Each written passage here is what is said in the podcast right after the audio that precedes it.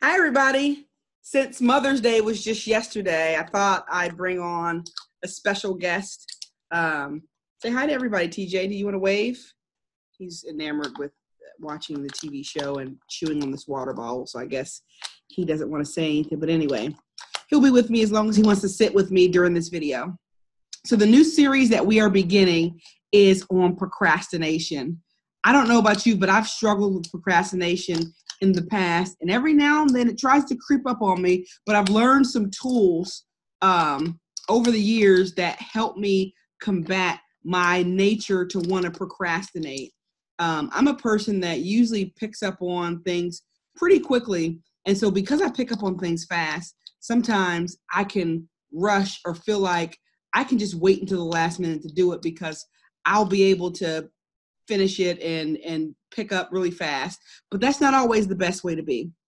Um, and so today, what we'll talk about is since I have TJ here, this story that I read. I know you didn't come here for a little children's story, but um, the tortoise and the hare.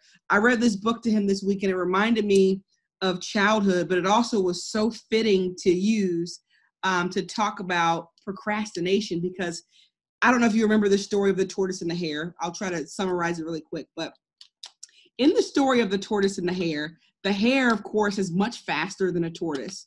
Um, the tortoise goes very, very, very slow. And the hare, his name is Harold in the story, he challenges Tom, who is the tortoise, um, to a race. And he knows up front, Harold is like, look, Tom, you can't beat me because I run way faster than you. And Tom is like, you know what? Hey, I may be able to beat you. I, I don't mind racing you because I think I still have a chance. And so they begin to race, and Harold takes off, going super fast, zooming past Tom, the tortoise. And so much so that Harold feels like he has enough of a lead that he can sit back under a tree and take a nap. And while he's taking a nap, even though he was much faster than Tom and he had a significant lead, Tom, going at his very slow and steady pace, continues to walk, continues to walk, continues to walk to the point where he passes um, Harold the uh, the hare and and wins the race, even though by nature he should not have won because he was much slower than the hare. And the only reason um, Tom won is because Harold felt like he had more time. And I'm going to read this last little uh, section to you. You want to get down? Are you going to stay here? Um, this is Harold after after the tortoise wins the race. It says, "You beat me fair and square," Harold admitted. "I may be fast, but I'm not always very wise. Slow and steady beats hurried and careless." How many times do you think you have more time and you wait until the last minute to do something?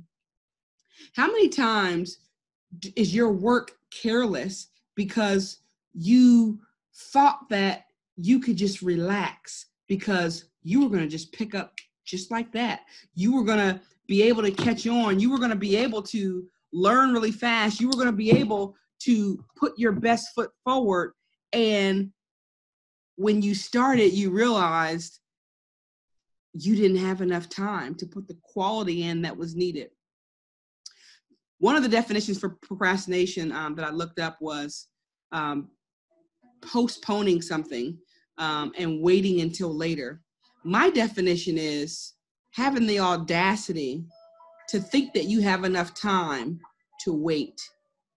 I say to you today, don't be like the hare don't procrastinate. Don't wait until the last minute. Give your best effort. And during this series, I'm going to teach you how to use some tools so that you're not procrastinating and that you're using your time wisely.